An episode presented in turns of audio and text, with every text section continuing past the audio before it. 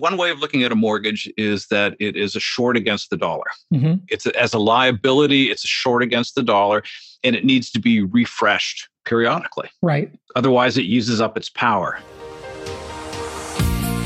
Welcome to the Creating Wealth Show with Jason Hartman. You're about to learn a new slant on investing, some exciting techniques, and fresh new approaches to the world's most historically proven asset class that will enable you to create more wealth and freedom than you ever thought possible. Jason is a genuine self made multimillionaire who's actually been there and done it. He's a successful investor, lender, developer, and entrepreneur who's owned properties in 11 states, had hundreds of tenants, and been involved in thousands of real estate transactions. This program will help you follow in Jason's footsteps on the road to your financial independence day. You really can do it. And now, here's your host, Jason Hartman, with the complete solution for real estate investors. Welcome to episode 1649 1649. We've got Dan Amerman back on the show today.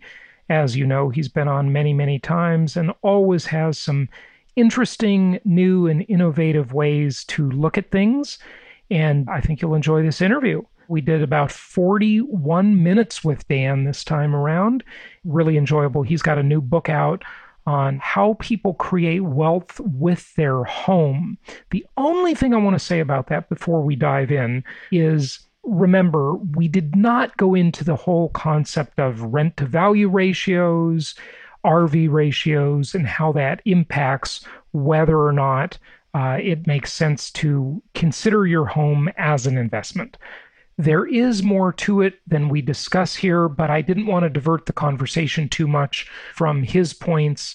Just note that, you know, we didn't do like the comparison of having a high end rental versus low end properties that you rent to other people, and meaning the high end rental you rent for yourself and so forth. So much going on in the world before we get to the interview. All, of you know about the craziness with uh, uh, Texas, and I, I, feel really bad. Our, our heart goes out to the people in Texas. Uh, Texas is very special because it has its own power grid. You may have heard of that. I remember reading that many, many years ago. A lot of it relies on uh, clean in quotes or green in quotes energy and that has failed. These windmills these wind turbines just will not work in cold weather. And there wasn't much of a good contingency plan for them. So we have our own people in texas affected by this. Of course uh, many of our investors have tenants there. Our podcast producer is there one of our investment counselor team members is there, and it's absolutely crazy. So I saw an interesting meme. Actually, Ashley shared this with me, and it is a picture of one of those giant wind windmills, wind turbines. And you know, if we've all seen these things from a distance, but have you ever been next to one? They are they're ginormous. These things are huge huge. that the scale and size of them cannot be appreciated until you get up close to one because they are very, very large. Anyway, she shared with me this theme of a, uh, it's a picture of a helicopter flying over one of the blades of the wind turbines. And it's a, it's a tweet and it says, a helicopter running on fossil fuel is spraying a chemical made from fossil fuels onto a wind turbine made with fossil fuels during an ice storm. Awesome. and and that's just so ironic, isn't it? It's just total irony, uh, because when the environmental movement uh, looks at the entire picture of the green energy, the, the clean energy movement, they seldom calculate all of the things into it, the entire ecosystem, the entire equation. And the deal's just not as good as it seems. I still believe, and uh, I, I, remember reading a book on this many, many years ago. I can't even remember the name of it. About a uh, the author, a woman who set out to write a book on how nuclear power was dangerous, it was bad, We shouldn't use it. Uh, very anti nuke. And she ended up writing, after researching it, she ended up writing a book about the complete opposite how it was the safest, cleanest, most sustainable form of energy production. So, again, as I've said many times before over the years, that is one of the few things that France is doing right. Most of that country runs on nuclear power, and it is that's been a very good move, and and we should learn from that. Uh, it's absolutely crazy how things just uh, just don't work out properly uh, in the U.S. because of the media and PR and these crazy ideas that we get into our heads at a a, a, sort of a cultural level, like this zeitgeist about how nuclear power is bad, and we'll take it from good old Jane Fonda's movie, The China Syndrome, back in what the 70s, and you know it, it's just it's these new reactors are so much safer, so much cleaner, so much more modern, and all of these terrible predictions just never happened with nuclear power. The worst, of course, was in Ukraine. That was Chernobyl. Hopefully, you all saw the series on Netflix. It was great, by the way. I think it was on Netflix, but whatever. Anyway, enough of that. So, uh, heart goes out to the people in uh, in Texas, uh, and hopefully they'll get their power and water and everything back working again. But this also shows us that an individual level, we need to be prepared. And of course, I have another show on that the Holistic Survival Show, protecting the people, places, and profits you care about in uncertain times. So uh, check that out, the Holistic Survival Show, for more on that. Um, sadly, uh, you probably heard the news. Um, love them or hate them, okay, sadly. Uh, conservative talk show host Rush Limbaugh passed away, and um, the left is out with their evil, intolerant, awful, just uh, some of the stuff that you read online, I, I can't even share it with you on the show. It's so bad. But here's a couple of examples. Uh, Mike Drucker uh, tweeted, it's easy to make fun of Rush Limbaugh right now, but it's important to remember that he also brought a lot of he brought a lot of people a lot of joy by dying. Yep, that's what we get with the tolerant people. Yes, they're so accepting and tolerant. And then here's another one Billy Moe um, says, uh, I don't want to say anything bad about Rush since he's gone, only good. Rush is dead. Good. Unbelievable. That's just pathetic. Uh, and here here's another one called with a handle. Of course they use fake pictures. They don't have real names. This one is called this girl. And she says hell just got a lot fuller. That's the tolerant accepting people on the left folks right there. And uh, of course trump's impeachment defense attorney uh, you know how his home was vandalized and in his driveway they spray painted the word traitor. Just unbelievable this is this is the accepting, tolerant left. And uh, if any of you are to the left side of the political aisle listening, which I'm sure you are, many people are. I, I have some left left wing views myself. Uh, so uh, you know, but is that the group you want to be associated with? Yeah, just really consider that. That's it's just awful. It's it's really awful. Uh, so anyway, let's get into the show. We've got a good show from Dan Amerman, and uh, we've got a couple of exciting things coming up. Uh, we will announce for you next week. We'll just keep that all for next week. and, and, oh, one thing though, I do have to mention on Friday, you know, we do Flashback Fridays. Well, this Friday is a 10th episode show, so it's going to be kind of a double hitter, if you will. It'll be a 10th episode plus a flashback all in one. That's a very rare occurrence. So be sure to join us for that one.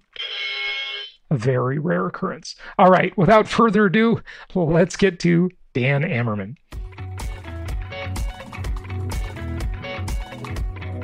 It is my pleasure to welcome Dan Amerman back to the show. You've heard him on many times. You know, I have been a fan of his for many, many years.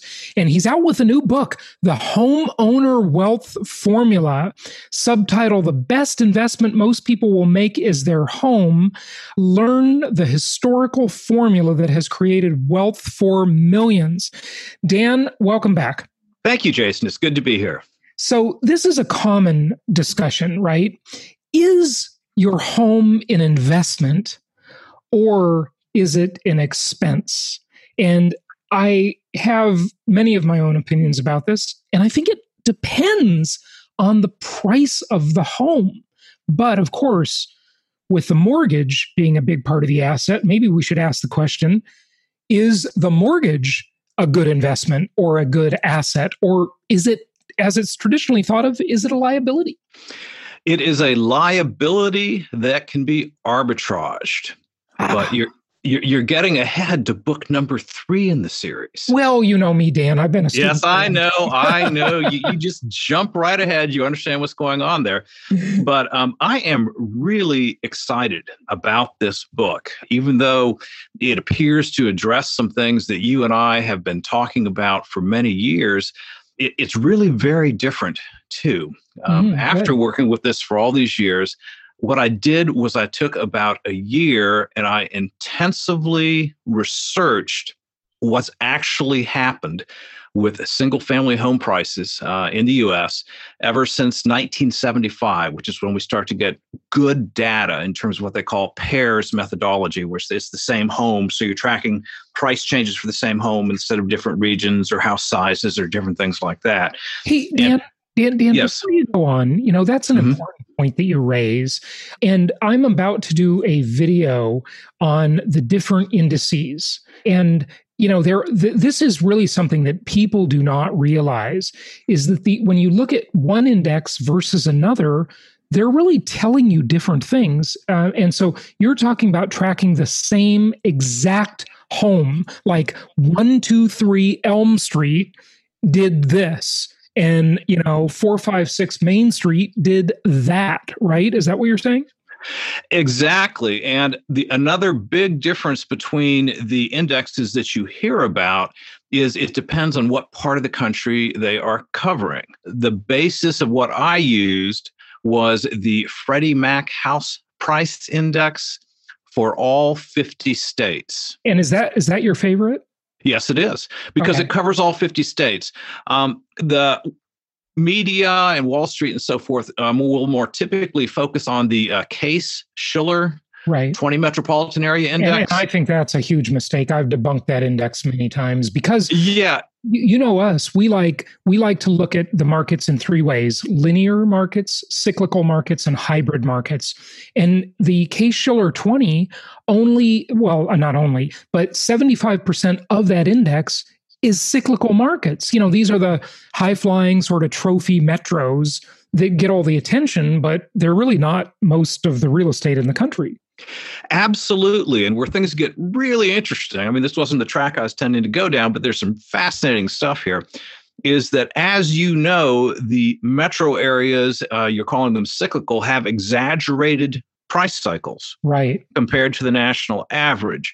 So mathematically what that means is that when you go to everything that's not the 20 metro mm-hmm.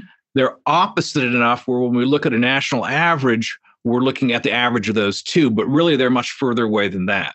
Yeah right right. I i agree so, so when you when so, you put those yeah. together you get a very different um, uh, price difference. You get a different volatility in terms of how the prices have changed nationally. And my uh, research is based on looking at all 50 states with pairs methodology. So it's the same house, and looking at it for the period from uh, 1975 to 2019.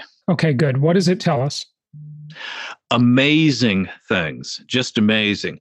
What I did was I took those years and I looked for every possible one year combination, three year combination, five year combination, 10 year. So I looked at, say, 1986 to 1987, and I looked at uh, 2012 to 2017 or 1999 to 2009. I looked at every single one of those. in terms of national average home price changes, in terms of inflation, in terms of what mortgage rates were in each of the starting years and what amortization would have occurred over that period and so forth. And I could be wrong here, but to the best of my knowledge, I've just done the most exhaustive study that anyone's done on changes in home equity during that entire period. And, and the results have been just amazing. And of course, this applies for homeowners, but this also applies equally to investors in single family homes. Mm-hmm. And I would argue that it actually applies more so to investors because investors have the benefit of not paying their own mortgage debt, right? Exactly. And, and that's a huge benefit. And of course, they have the benefit as well that they have an appreciating property and they have an amortizing mortgage where the mortgage is being amortized for them from the tenant rental payments. Good stuff. Okay, well, let's get in in the mud here and, and talk about what it tells us. What what did you find in this exhaustive uh, research? Well, first, the results are amazingly positive. And I also confirmed that using an entirely different source, which is the kind of the def- definitive source of information when it comes to consumer finances, which is the Federal Reserve's uh, once every three years survey of consumer finances. And what they found was just amazing. Uh, if you look at it in practice, about half of the net worth of the average homeowner is in their home equity. Mm-hmm. And the amount of home equity they have is almost twice what is in the average retirement account if you're looking at median so, values. So, so, that's really their savings. It's not their their qualified plan. It's not their retirement account. Exactly, exactly. And, and, you know, you talk to some financial planners who I have the greatest respect for, and home equity is kind of a problem for them. Yeah, they they because, they dismiss it. I, I don't have the greatest respect for them. the the the issue is that from a financial planning perspective, uh, homeowners have way too much money in home equity. Well, they, they should that, they should have that money out of home equity, and they're saying mm. it should be in stocks and bonds and so forth. But the problem is that's not really intentional when it comes to home equity. It's just home ownership whether it's a rental property or your own home, has been such a lucrative investment that it puts so much money in there that the rest of the portfolio can't keep up with. Yeah, right, right, right. And so this is where we get into kind of a funny thing because, you know, I would say that it's great that they're building equity and that, you know, they're getting a that means they're getting a good return on their their property, but leaving the equity in there and letting it fall asleep and and be dead equity is a bad idea. So that's where I'll kind of agree with the financial mm-hmm. uh, planners and and I think you you know about my refi till you die plan. I, I, just like to make sure people are making that equity work for them rather than sitting in there. But uh, I don't know. You're we we have uh, our little slight differences. We mostly agree on this stuff, but I I, I don't know. Oh no sure no no I, no I, I I totally track the mathematics and, and that's part of what I've been doing there. Mm-hmm. Uh, what you really have have uh, in the one way of looking at a mortgage is that it is a short against the dollar. Mm-hmm. Okay, it's a, as a liability, it's a short against the dollar, and it needs to be refreshed periodically. Right. Otherwise, it uses up its power. Good it uses up most of the power in the first 10 years. So, yeah, there's a strong case to be made, all else being equal, that if you're looking at this and you can do so as an investment in particular, but also with home ownership, that you want to refresh that every mm-hmm. now and then because then you get the maximum power back to play the liability arbitrage. I agree. Good. Is how that works. But the other thing I found out this is true national averages. If you look at three year home ownership periods, all the way from 1975 to 1978 up to 2016 to 2019. And there's actually 42 individual homeownership periods in there. And you average those together, the national average is to almost double home equity in three years if you bought it with an 80% LTV mortgage. That's amazing. That's amazing. Yeah, how else do you how else do you have a national average across all those decades of almost doubling your money? Yeah, It, it it's really amazing. It's, it's just such an incredible asset class because it's multidimensional. It's tax favored. You know, you're shorting the dollar, which, which by the way, when you said that, I thought that was a, a great way to put it. I, I've heard that before. Is shorting the dollar wise? Because, and this is another rabbit hole. We don't have to go down too long, but here, here's why I say that. I think it's wise. It's obvious that the dollar is being managed very irresponsibly. However, uh, they have been able to defy gravity much better than one would think if you're just doing the math. What I mean there is, of course, they're printing, they're spending, they're doing QE, they're stimulus, you know, et cetera, et cetera. And you'd think there'd be like massive inflation by now. And yes, there is much more significant inflation than is being reported, but it's not as much as one would think. And I believe that's just because the US is in a very enviable position and can get away with it. But, uh, you know, is shorting the dollar wise? What do you think of those questions? Well, okay, Jason, you just raised a whole series of issues that we could be talking about for the next six to eight hours pretty easily you're not necessarily really with there, there's two different ways of looking at this. One of them is that you are looking at the inflation driven destruction of the real value of the mortgage. But the historical look that i've taken at this shows a whole different way of looking at this that has been far more consistent when it is comes to creating money. And that is you are really not just going short the liability but more directly you're going long inflation. Mm-hmm. and uh, I use some different data in the book as well, going back to 1940 and looking at U.S. census data, and, uh, census data, and so forth. That doesn't have the pairs methodology, but it's still pretty accurate in broad strokes. And the average, or I should say, the median value, according to the 1940 U.S. Census for a home in the United States, was about two thousand nine hundred dollars. Okay. And if you look at every decade after that, what is happening is, on the one hand, yes, you could say, all right, the value of each dollar is falling, and that's a very steady process. But the other way of looking at that, and, and this is just a key part of chapters two, three, and four in the book, because I, I think this needs to be more widely understood by homeowners and real estate investors. The falling value of the dollar is manifested much more directly by taking ever more dollars to buy everything. Mm-hmm. And as you know, uh, there's a pretty good historical tie between single family home prices and inflation. Mm-hmm. The, and that was part of what my research established as well is it's actually overwhelming if you look over the long term if you look at all these different periods overwhelmingly inflation is far more important for determining home prices than changes in real market value and in fact it's an exponential series and the formula as i go through in the book the formula for inflation, cr- increasing the number of dollars it takes to buy everything, including homes, is identical to the formula for compound interest. A lot of people don't realize that. Say say that again. Let's make sure we got that. Okay. The number one historically proven method for creating wealth over the centuries, uh, when they're not artificially holding down interest rates like they are right now, is compound interest. Right. It's your money working for world. you. Yeah. Yes, it's your money working for you instead of you working for your money. And what a lot of people don't realize is that when we change our perspective on inflation from a decreasing value to the dollar to an increasing number of dollars being needed to buy everything, I mean, those just you know, two halves of the same thing, the inverse of each other, but they're representing the same thing. Mm-hmm. Inflation actually grows with the strength of the compound interest formula.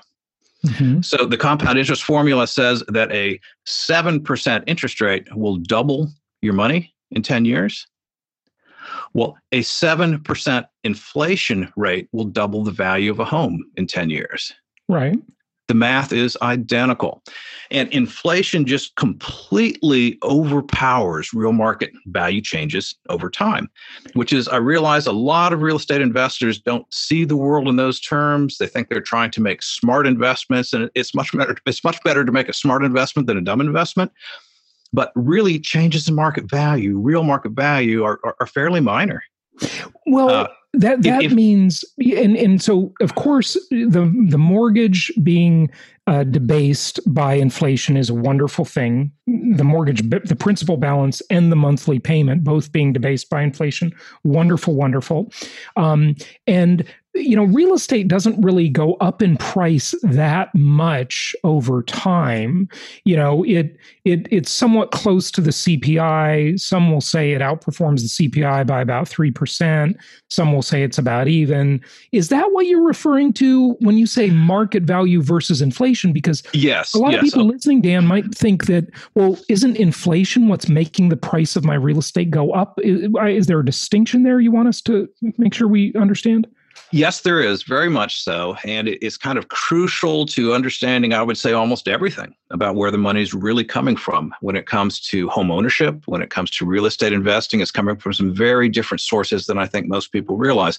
If we look at all 35 of the 10 year home ownership periods, starting from 1975 to 1985 and ending with 2009 to 2019, the average across all of that is in inflation adjusted terms for a home to increase in value by 9.9%.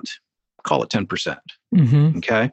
Now, if we look at the increase in homeowner equity with an 80% LTV mortgage for all 35 of those 10 year combinations, the average increase in equity is 311%.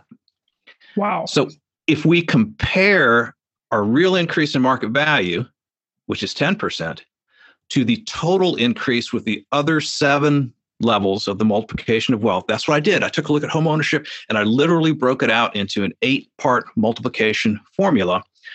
Only 3% of the money is coming from the fifth level of the multiplication of wealth, which is real changes in home value.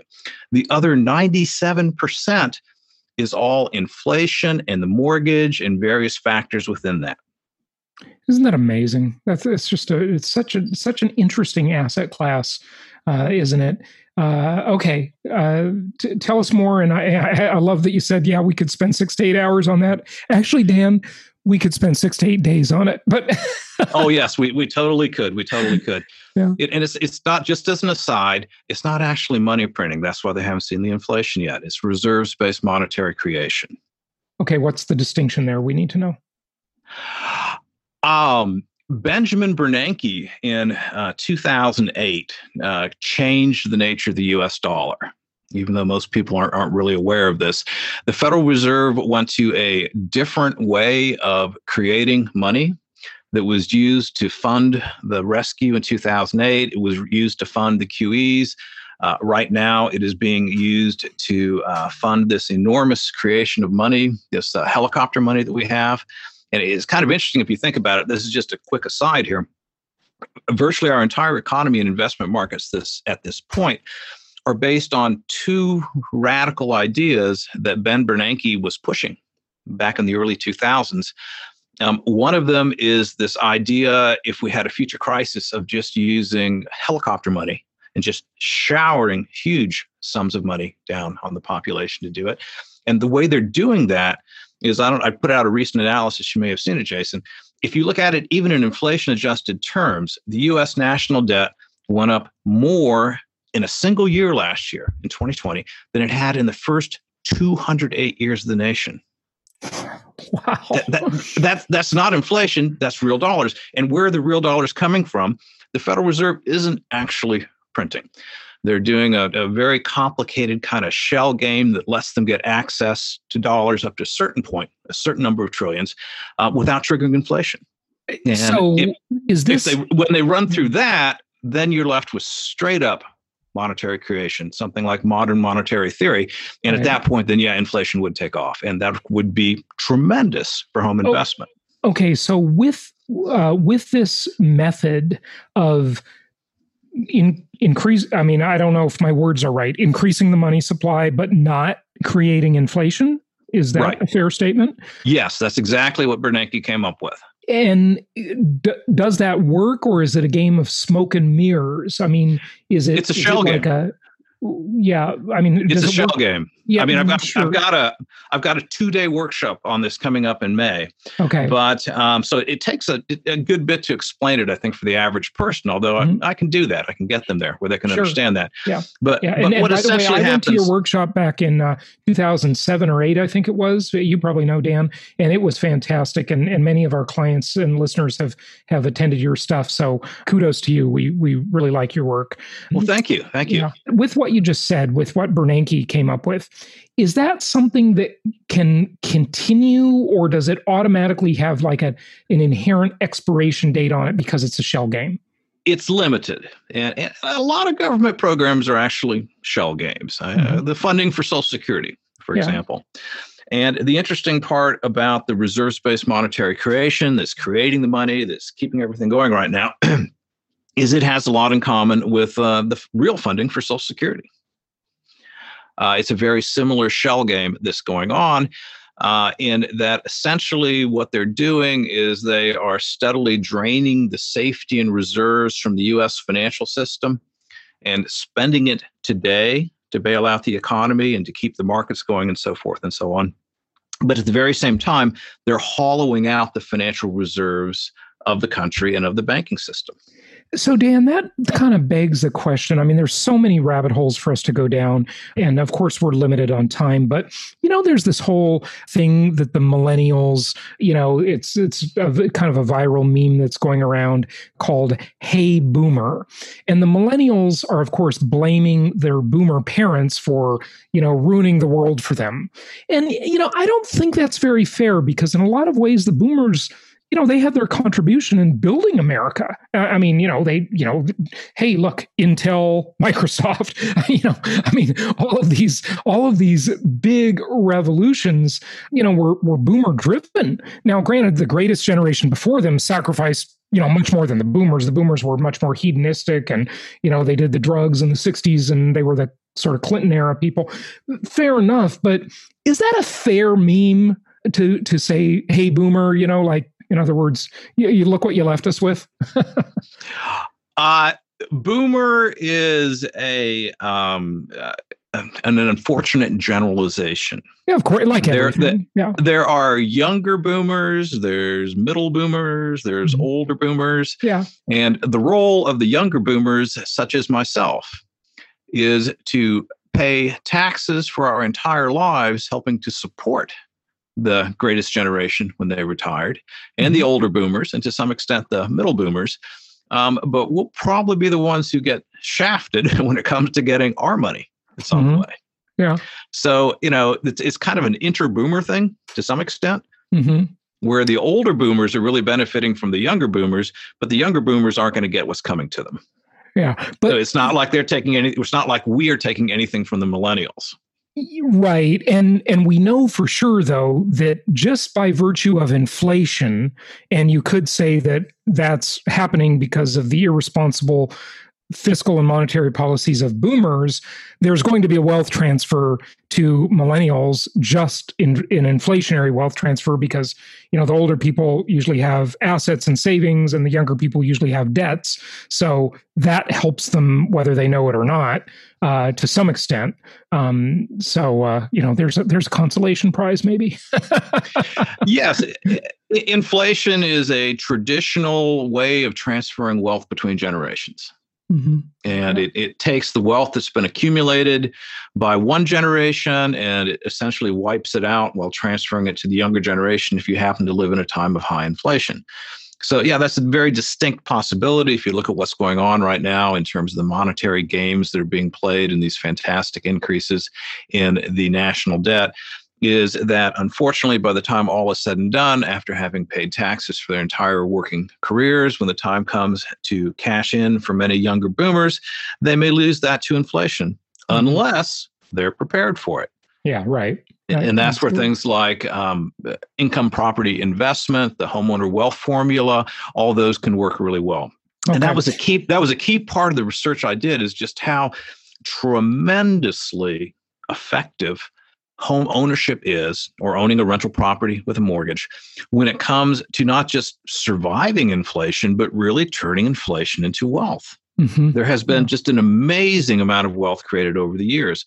Uh, another statistic from the Federal Reserve Consumer Survey, the Federal Reserve Survey of Consumer Finances, is that if you compare the uh, median net worth uh, for homeowners to the median net worth for renters, there's a 40 to 1 differential. That's that's incredible. Yeah, Forty dollars, really and I would argue that it's exactly these things that we're talking about. Exactly what I've determined in the book from my research. The eight levels of the multiplication of wealth, most of which relate to taking advantage of inflation, whether people are doing it intentionally or they're doing it accidentally. And if you understand what you're doing there and you think and you look at this, okay, the national debt just went up more in a single year than it had 208 years. This is not going to have a good ending Well, home ownership or buying rental properties if you understand how the underlying math is doing and that's what my research brought out these eight different levels of multiplication of wealth it's a fantastically good way to come through times like that with more real net worth than you started with you know what I've been talking to people about lately? I've been talking to them about the economist uh, Richard Cantillon and the Cantillon effect, which I'm, I'm, sure you're probably familiar with. The the, the thesis is that uh, the people closest to the money uh, get enriched the most, right? And so, of course, those are all the Wall Street insiders, the folks at Goldman Sachs, and uh, I just have to throw that in, yeah, intentionally, and uh, and and and you know the politicians and the the elites, of course, right? And this this the you know owning income properties with mortgages, with these incredibly cheap mortgages, thanks to our what I'll call our rich uncle Jerome Powell, okay, uh, is, is the way to become a cantillionaire like they are, right? Because we're aligning our interests with them. And philosophically, we all probably disagree with what they're doing. But like the old saying goes, never bet against the Fed. Uh, and so this this puts us in alignment with with what they're doing and and we become enriched by it uh, mm-hmm. as well, right? Yeah, that's something I've been talking about for many years, um, many workshops, many different materials on that. Is the advantages of, okay, if you're facing this terrible, overpowering force that's doing all these unfair things in terms of forcing interest rates artificially low, taking huge risks with inflation, all this kind of stuff, you can get mad, you can get upset about it, or else you can say, you know what? I disagree, but I'm going to align myself with them. Right. So as they serve their interests, as much as I may disagree with them, they're going to serve my interests too. Mm-hmm. And yeah. over time, if you look at how things historically work, people have made a lot more money aligning themselves with those forces than trying to fight against them. They sure have. Very good point. Very good point. So, Dan, then could we agree that the worse inflation gets, the the better it is for people following this plan? Absolutely. And Absolutely. take that one more step. Can we predict that inflation is going to be worse in the future than it has been in the past? Given all the you know the the spending and the you know stimulus and blah blah blah you know there's so much of it.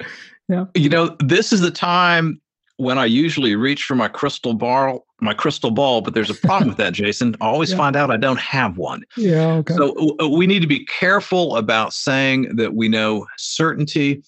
Uh, what we do know is that there are enormous financial pressures that are going on right now we do know in terms of alignment um, we have many centuries of information on what happens when governments get heavily indebted and the way they always choose to get out if they can do so is inflation. Because it's a great business plan for them that really is it's it's, it's survival. Yeah it's survival. Yeah. They, they, they can't afford to really pay the money back. Yeah. Uh, they, they'll never default unless they borrowed in someone else's money Mm-hmm. that's why Argentina defaults because they borrowed in U.S. dollars. Right. If it was pesos, they would never default. Yeah. Uh, they would just create inflation, and that's the same thing for the U.S. government too. If you want to look at uh, it, the consistency is amazing, but if you want to look at why the dollar is only worth five cents compared to where it was when the U.S. went off the gold standard for domestic purposes in 1933, that's why As a matter mm-hmm. of policy, they create inflation every year. And one of the really interesting parts of what I develop in the book, I believe it's in chapter five, is that I take a look at government interests and creating a 2% annual rate of inflation just as a minimum. And I show that how through home ownership that can be turned into a 10% annual gain with with leverage because that's the leverage yes. in the mortgage right right yeah this yeah. combination 97% of the historical returns from home ownership or owning single family homes over 10 year period looking at all these different 10 year combinations is the other seven layers the multiplication of wealth that all revolve around inflation in the mortgage and different mm-hmm. combinations yeah. thereof yeah it's, the, it's the, the real changes are only 3% it, it's truly amazing. The the problem with all the historical references, Dan, are are are that you know when we look at uh, Hungary, Argentina, you know, Zimbabwe, you know, whatever, right? All these examples is that none of those countries had the position the US enjoys, the reserve currency, the biggest military in the world, um, et cetera, et cetera. It's just such a different world nowadays. And and I say that understanding completely that the famous last words of every investor are this time it's different so uh, you know i just i just wonder if they can just sort of continue to as i say defy gravity and and not let the chickens come home to roost. Um, you know, is is you know you, when you look at the Peter Schiffs out there who've been predicting the end of the world for so long and they're just never right, uh, at least not yet. Um, you just wonder. You know, I, I mean, in in this world, we have to get other countries to keep buying our debt and financing the whole thing, and and they're not going to do that if they believe we're debasing our currency too much. How does you know? we don't. we don't yeah. You, I'm, so, I'm sorry. You're yeah, go ahead. No, how do you think this all plays out? You're thinking old school there, Jason. Yeah. Okay. All right. Fair uh, enough. We, we, don't. We don't need other countries to buy our debt. Okay. That's not what's happening right now. Okay. What do we need? That, that that's not how the uh, we just funded mm-hmm. um, a four and a half trillion dollar deficit in the calendar year 2020. Mm-hmm. Uh, that was primarily done through monetary creation on the part of the Fed. Mm-hmm. So that this particular path that we're going down right now is historically unprecedented. We've sure. never seen anything like this, and it actually works internally. Now, you are absolutely correct that there is a scenario that happens Let's because because I still think these countries are wondering. Look, okay, even if we don't buy any more debt after today, uh, we're still holding a bunch of it, you know, to the tune of like a mm-hmm. trillion dollars. And is right. that going to be debased as they debase the dollar? They're still worried about that, right? Not not as not to the extent you might think, okay. because that debasement then um, could potentially benefit them in terms of the balance of trade and so forth. But I think the real issue here that we're looking at is that so much of our standard of living is based upon other nations assigning value to the US dollar as a reserve currency. And if we were to lose that, uh, that would trigger a very high rate of inflation very quickly because we simply can't pay for. We don't make enough to swap for what we take in from other countries. So yeah. If you look, you've really got multiple different things going on here. We can look at the US being the reserve currency over a period of decades. And that's the entire period that I looked at, that I had the really good data for 1975 to 2019. Uh, the US was the number one nation in the world economically that entire time. They were the superpower for that entire time, but we still had an enormous amount of inflation creating a great deal of wealth for real estate investors as well as homeowners. And if we lose that, then probably we're going to even more inflation, which then creates even more wealth for real estate investors and homeowners, right. at least in that aspect of their life. Yeah. Maybe not the other aspect, but that aspect. Yeah, yeah. I mean, their purchasing power declines, but they've got the the magic asset that protects them from from that. So as prices go up, it's like they they look around and they go, "Wow, it's ridiculous what everything costs, but they they're they're fine because they they have the wealth effect of of those properties and those mortgages. As long as they have that, if they don't, they just get hurt worse and worse. Right. And that goes back to that um, comparing the median net worth for homeowners and renters from the Federal Reserve survey you know, of the nation's consumer finances. Um, if inflation goes up, then that differential becomes a lot larger than just 40 to one. Mm-hmm. Yeah, it sure does. Well, Dan, what else do you want people to know? Just anything you want to share about this? The book is uh, is excellent, and this is a series, right? It is. It is. I'm going to be uh, releasing number two probably within the next month or so. Mm-hmm. I cover the the most important four levels of the multiplication of wealth in book one. then I have the next four levels, up to all eight. So we're up to all eight by book two. And then in book three, I take a look at some of the, the, the best information of all, some of the best ways of building wealth, which is looking not at changes in home equity, but looking at monthly cash flows. Mm-hmm. Okay. Wrap it up for us for this book or or even the future ones, whatever else you want us to know. There is literally, based on my research, a historically proven methodology for building wealth that is the American homeownership experience. It's just amazing because what I have been studying is literally generations of people under widely different circumstances in terms of different parts of the nation, different interest rates, different inflation rates. And there's just this extraordinary consistency to the amount of wealth that is being created that is truly life changing. Number one, there is, if you know anyone who's thinking about whether they can afford to buy a home or not, or whether they could should make the life changes that would be necessary for them to do so, this, there is an extraordinary, historically proven formula here where homeowners build a lot more wealth over their lifetimes than people who aren't homeowners. It is a natural result of the process. And even after having worked with this for all these years, really putting all this national data together and seeing where the money comes from, first, there's more of it and it's more consistent than I think most people have any idea. And second, it doesn't come from the places people think it does. Mm-hmm. It's the relationship, the multi tiered relationship between inflation and the mortgage that has historically produced the vast majority of this highly reliable, over the decades, a form of building wealth. Mm-hmm. Yeah, it sure has.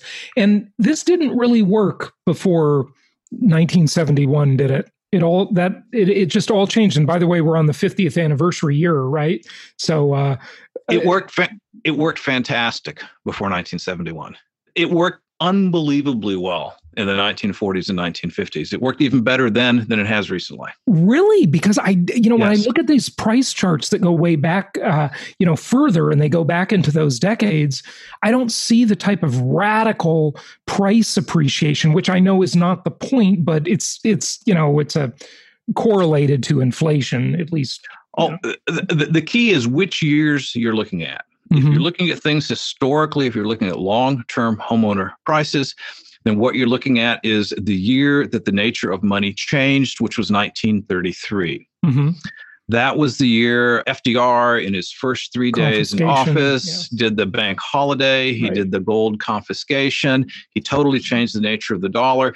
Right. That set in motion all these decades of inflation and also the financial repression that was associated with paying for World War II.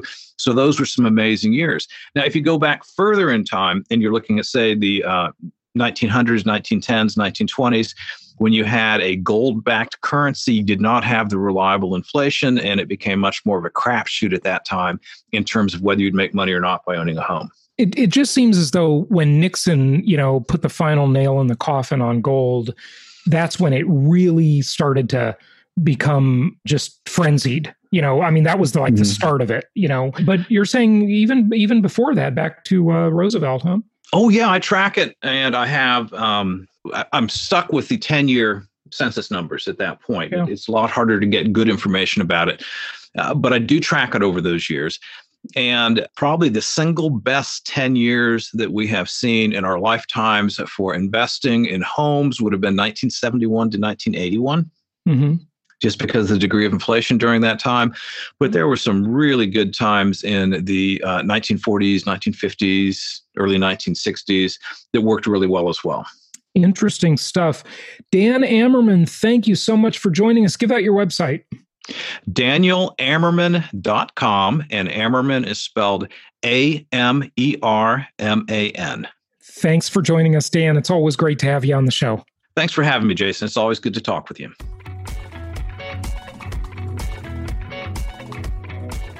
Thank you so much for listening. Please be sure to subscribe so that you don't miss any episodes. Be sure to check out the show's specific website and our general website, hartmanmedia.com, for appropriate disclaimers and terms of service. Remember that guest opinions are their own, and if you require specific legal or tax advice or advice in any other specialized area, please consult an appropriate professional. And we also very much appreciate you reviewing the show. Please go to iTunes or Stitcher Radio or whatever platform you're using and write a review for the show. We would very much appreciate that.